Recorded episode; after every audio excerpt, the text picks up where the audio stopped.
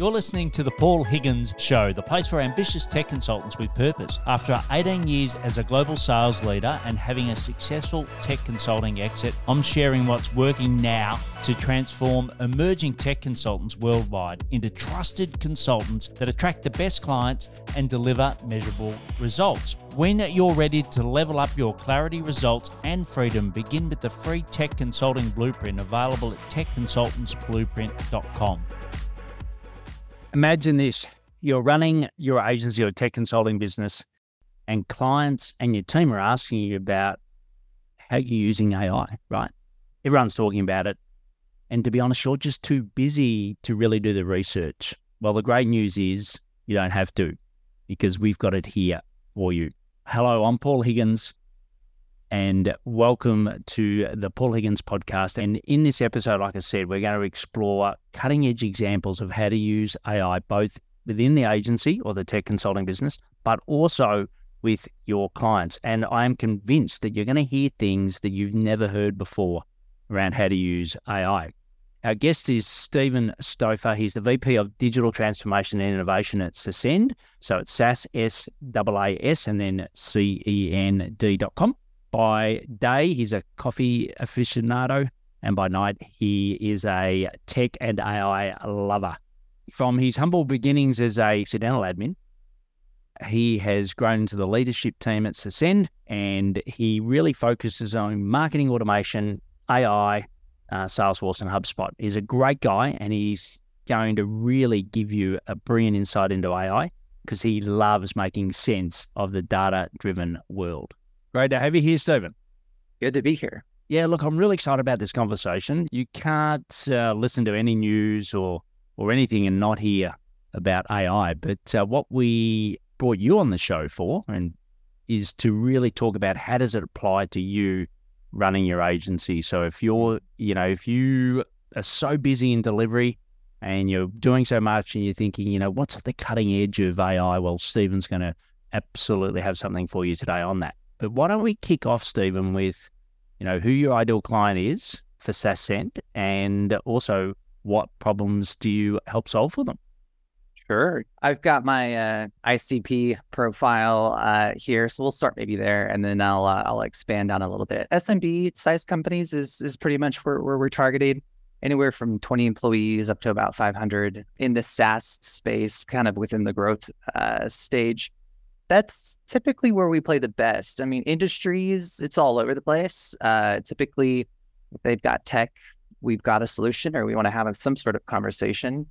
Uh, and then, as far as problems that we solve, we have three core competencies. We've got within the revenue ops kind of umbrella, we've got marketing operations. So think marketing automation, uh, chatbots, enrichment tools, all that good stuff for the marketing side. And then on the sales side, sales enablement tools like Outreach, Intercom, and of course, CRMs, the big ones being uh, Salesforce as well as HubSpot, all things from strategy all the way down to uh, implementation, getting our hands dirty, doing config work, and then working with the data and the people process along the way.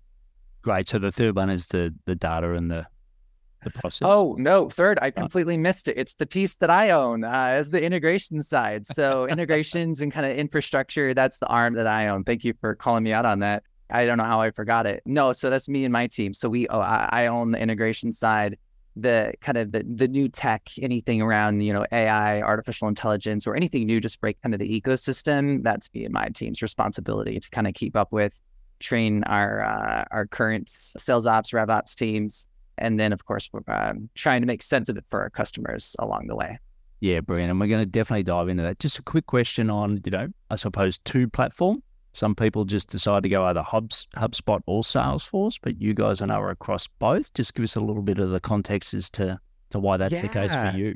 We're, we're kind of a unicorn agency. Like we are Salesforce partner and we're a HubSpot partner. So we play nice in both ecosystems. We've got great relationships with both.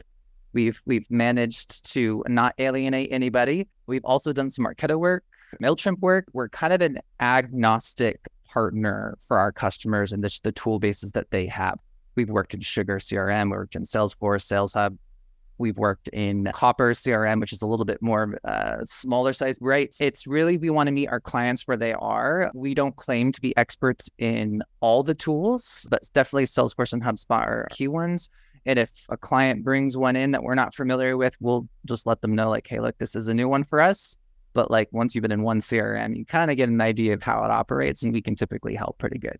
Yeah, great. And uh, just quickly, we were a, a Copper partner for around, uh, look, uh, almost three years and uh, really enjoyed our journey with Coppers. You are a smaller yeah. company that are Gmail specific and sure. you're looking for a good integration a good sales CRM that integrates beautifully with uh, Google, it's worth checking out. Anyway, that, that's great. You are multi and and just quickly on, you know, Salesforce and HubSpot as an agency, is there any particular differences that you see between the two, right? Because you work with both as partners. Is there anything, yeah, that you can sort of call out? I mean, they're just huge ecosystems, right? I mean, each one kind of has their own solutions. Salesforce, from a CRM perspective, I mean, they're just best in breed. And when it comes to just plug and play and trying to get flexible APIs and integrations and whatnot, so Salesforce does a really good job with that. HubSpot, I think, makes it a little bit more approachable with their kind of app exchange and be able to kind of the average marketer can install something without needing some sort of administrator or an agency or a partner or an outside source to kind of help them and, and kind of guide them a long way, which I really appreciate. Salesforce definitely leans, I think, on the partner ecosystem a lot. I mean, pros and cons. HubSpot, I think, used to be kind of considered the small to SMB kind of size solution, but I think that they've proven themselves to be able to like grow up into the enterprise space over the last, I'd say, like five years as well. So they're chomping at the heels of Salesforce. yeah, brilliant. Well, let's dive now into AI. That's the whole reason why we've got you here, and I know that you're waiting listening to Stephen saying, okay, come on, Paul, ask him the, the critical question. so, th- why don't we kick off with, from your perspective, what is AI and what isn't it when it comes to to being in an agency? Sure. Yeah. I mean, we're surrounded by forms of AI. We've got narrowly scoped AI. So if you're typing a message on your iPhone, uh, there's AI behind the scenes that are making certain keys a little bit more hot than other keys on your phone based on the predictive text, completely surrounded by it. Uh, and then we have more general AI and large language models, which is the OpenAI ChatGPT uh, side of the house, which starts to get really exciting when we when you open that up. From our side, on the agency side, I mean, we're leveraging it for ICP generation, right? So you can feed information about your closed won opportunities historically uh, you can feed information about uh, your website, just taking copy and paste from your company profile, throw it into OpenAI and say, all right, here are the last 50 deals that when closed won, that this is the makeup of those companies. This is who we are. You know, what's our ICP? And it will just generate a two page rich content of who customers you should be uh, targeting, what kind of technology that they have, all that good stuff. And if you want to drill down, you can just ask AI, like, all right, like this is great, but give me more information about a specific topic and it just pumps it out. Just quickly on yeah. that. So give us a quick example of practically how you do that. Because that sounds wonderful. I've never heard anyone say that before, but practically sure. how do I do that? Go to your search engine of choice, type in openai.com, sign up for ChatGPT. There's a free version of that. And then if I'm a small business and I'm trying to just start the discovery of who my ICP is, can literally just say, hey, type it into the prompt learn about my business. I'm going to send you some information, reply with got it once you've learned it. And then you just copy and paste from your, your company page into ChatGPT. It responds with got it. And then you can say, okay, now I want to target these companies. Reply with, I understand once you get it. And then you feed it all that information. And then you've kind of given it the context for, for the end state of what you want here, which is a, an ICP profile. And then you you give it the last prompt, which is okay, make me an ICP profile that I can then use for marketing and sales. And then you would just be amazed of what it's going to come up with. That's fantastic. And you're simply putting in the, the web addresses the URLs into? You can do web addresses, has data, I think, back to 2020. So depending on how new those websites are, uh, it's it's data scraped up to a certain point. Or you can just go to those websites and, and copy their company information, just copy and then paste it directly into uh, OpenAI, ChatGPT, and just give it huge chunks of text and it will just comb through it in seconds. Fantastic. That's a brilliant example. So, so far we talked about Narrow, which is like Gmail. You've talked mm-hmm. about, you know, using open yeah. ChatGPT, whatever your preference is for sure. the uh, ICP. What's the the third? Yeah, so we got the narrowly scoped uh, stuff, and then you've got the large language models, which we talked about a little bit. The third group, I think, starts to get really interesting when you take the narrowly scoped kind of messages and you start to incorporate it into the agency life. You could actually train it uh, instead of using the out of the box large language models where data scrape the whole internet, which is a lot and great. But now let's think about your company and your business and how it runs, right? Uh, you might have Asana boards with task information for your current customers. You might have calendars for your sales reps. You might have Notion documents for past implementations and projects you've done for your customers. And if you were to feed it all that information, you were to kind of create that data model, few interesting things uh, start to happen. You could create a chatbot for support that your customers could then reach out to, right? They've got a question about current hours usage or where where is a task at, right? Well, when it's plugged into your your task management system, it can find it pretty quick and, and offer it up. So there's a lot of really interesting use cases there just internally within the agency. When you say you're loading that information in, so let's say I, I use ClickUp, like you said, Asana, whatever, right? But if mm-hmm. I'm taking my project management, just once again, just run us through yeah. how you practically do that. I guess the most approachable way without getting too technical into like APIs and kind of creating like data lakes and all that fun stuff that OpenAI can tap into would be Zapier. Like if you've got a Zapier account or some sort of iPaaS solution that can kind of sit between systems, uh, you can pick up a task and then feed it through ChatGPT. They've created a, a little app in the App Exchange for Zapier, which is wonderful. Yeah. Uh, and then it'll uh, spit out a, a, prompt or an answer to whatever your you the prompt is that you fed it, and then you can send that on its way wherever you'd like to go. We've incorporated it with lead routing. Uh, you wouldn't think lead routing would be a good use case here, but it turns out it it, it is, especially when uh, you've got Google and LinkedIn where there's open text fields for things like state and country yeah, people can type in whatever they want, right? So like if you're building scripts, this and that, that statements within either HubSpot or Salesforce, and someone types in Texas with two S's on the end, it all breaks, right? Yes. Feed that yes. through OpenAI and say, all right, take this user entered data and normalize it into this format. And if you can't figure out what format this is, then populate unknown.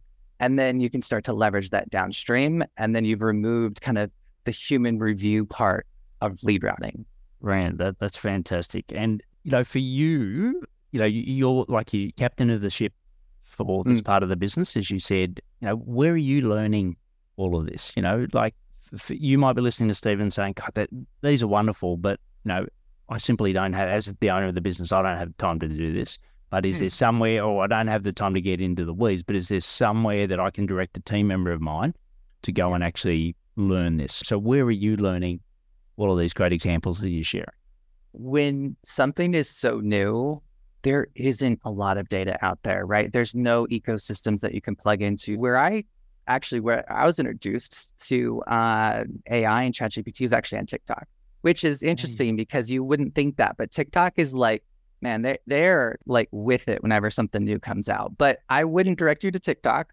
I can feel everyone's eyes rolling at me. Uh, but there are some great Slack communities that you can get plugged into. There's, if you're on the marketing automation side, on, on the Pardot side, the Pardashians is a really good place to go. There's some uh, Ohana, which is a Salesforce community. Uh, that is really good, especially when Salesforce is rolling out some of their AI tools. And then there's the MoPros, which is more general marketing operations professionals related. That's also a great place to, to be. And it's, I think that's where we're all learning and we're all mm. learning at different speeds. But if you can tap into those peer groups, I think that that's fantastic. And uh, is there any particular you know, YouTube channels or any podcasts or any other resources you're listening to outside of the community? Yeah, the MoPros does a podcast. I actually talked at length about AI over on their uh, channel, which that's a great resource. And then also, I would encourage your listeners like, don't be afraid to just sign up for the free account with ChatGPT and just start playing with it. Make up your own use cases, push the limits, see what it does well, see what it doesn't do well. But like the majority of what I've learned was just by playing with it, literally just making up a use case or asking it, right? You can ask ChatGPT, hey, this is who I am. This is the company I work for. This is my job title. This is my role.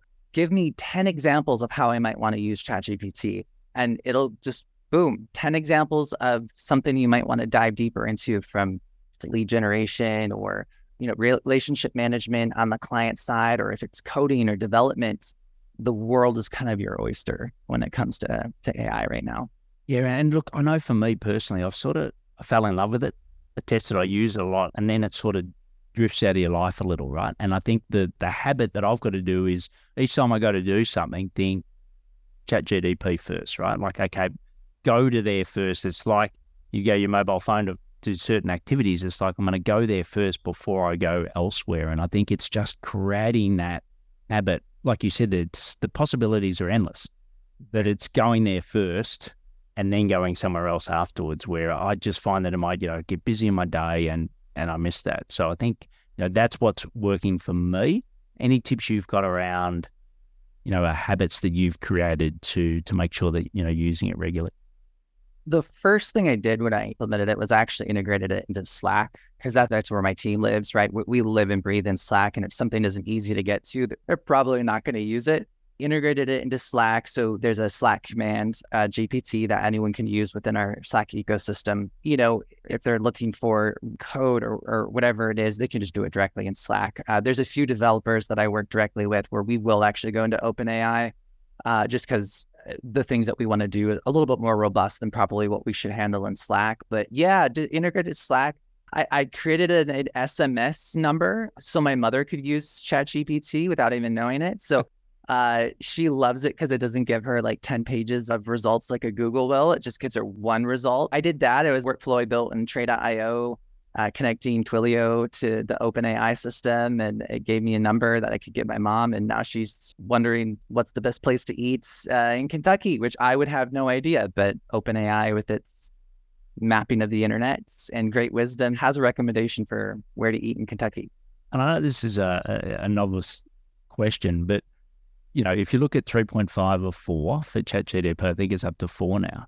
Like, mm-hmm. is that still pulling from data that's 2020 or 2021, or is it pulling from data sources that are newer than that? Yeah, it, it it's still pulling data from pre, I think November 2020. I think is specific dates, but yes, it is. It's, it's just the intelligence of the large language model and the, uh, the just the network of data and just the algorithms that are kind of behind it just becoming more intellectual and just it just smarter and, and becoming more human almost where it's the response is uh, just getting more polished like as you use openai that it's learning off that and then there's also like thumbs up thumbs down it's using that data to to generate just more accurate data so as they roll out new versions it's going to incorporate some of that user feedback and then honing in on those algorithms within their neural network that they've built. Right. So you use some, you know, really good examples of uh, creating your ICP, you know, the 10 things mm-hmm. that you could potentially be doing part of your job role.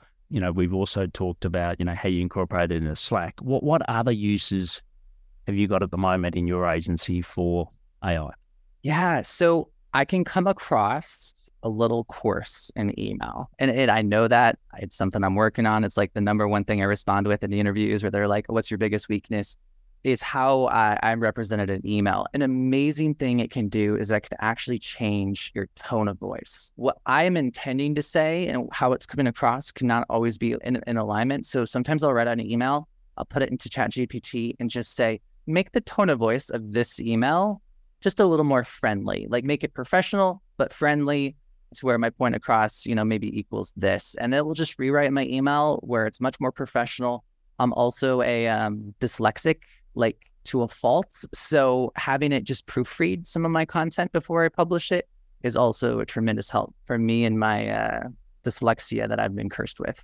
It can be a benefit as well. As you know, there's upsides to it. Just quickly on the I think the tone of voice is brilliant, especially around sales. Like if I think most of you would know what you know disc profile is, and I think based on the different what you believe their preferences can be, and you can get software that can uh, go and detect off LinkedIn what they are. If you look at that, and then you can ask it to write in that tone, so then yes, you can. Because let's face it, we all look at the world as we see the world as a general rule, but that can really help you apply and adapt that. And I've seen uh, great success in that. Just quickly from a working with clients and a business side. So we talked about within the agency. What a couple of examples you got where you work with the client? How are you using AI with the client? There was a client came to me and they were running into this issue. I, I, think I mentioned this earlier, just around lead routing and the way that it interprets data. They, they came to me and they're like, "Hey, look, we have a problem. We're getting hundreds of leads per month, but we have to manually route these because of the data that they're putting in is just messy and it's just not organized or to, to our business standards. Putting that in as a solution basically took their lead routing timeline from two weeks because they're using an outside party to clean the data and then they were going to get it and the CSVs and all of that. And it t- took it for two weeks down to like two seconds, feeding it through OpenAI and, and pushing it into Salesforce. You know, ever if you if you talk to someone in sales, time is of the essence, right? When someone submits a demo request or they're asking for information, so taking that two week timeline to two seconds, it's like, how do you even calculate the impact of what it's, how fast it's progressing the pipeline and closed won opportunities and just the overall user experience and, and feeling like, you know, you're being heard and, and uh, someone's responding to you asking for like a demo request. That's one example. And then another is nurture campaigns. So when we do workshops with our clients, we build those nurture campaigns. AI is a great starting point to get that first draft going. And we're talking to Stefan Stouffer from uh, SaaScend.com. So it's SaaS, S double A S, and then C E N D. And uh, ask him, follow him up on LinkedIn, let him know that you heard him here, and uh, ask him some questions because we could go on for hours talking about th- this topic. Uh, just the last thing is